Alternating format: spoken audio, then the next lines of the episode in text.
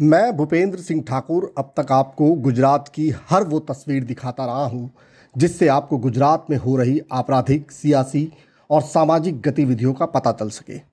लेकिन अब गुजरात से जुड़ी हुई हर खबर, हर हलचल आपको सुनाई देगी मेरी आवाज़ में, एक नए अंदाज में। पॉडकास्ट 24 आवाज़ सबकी।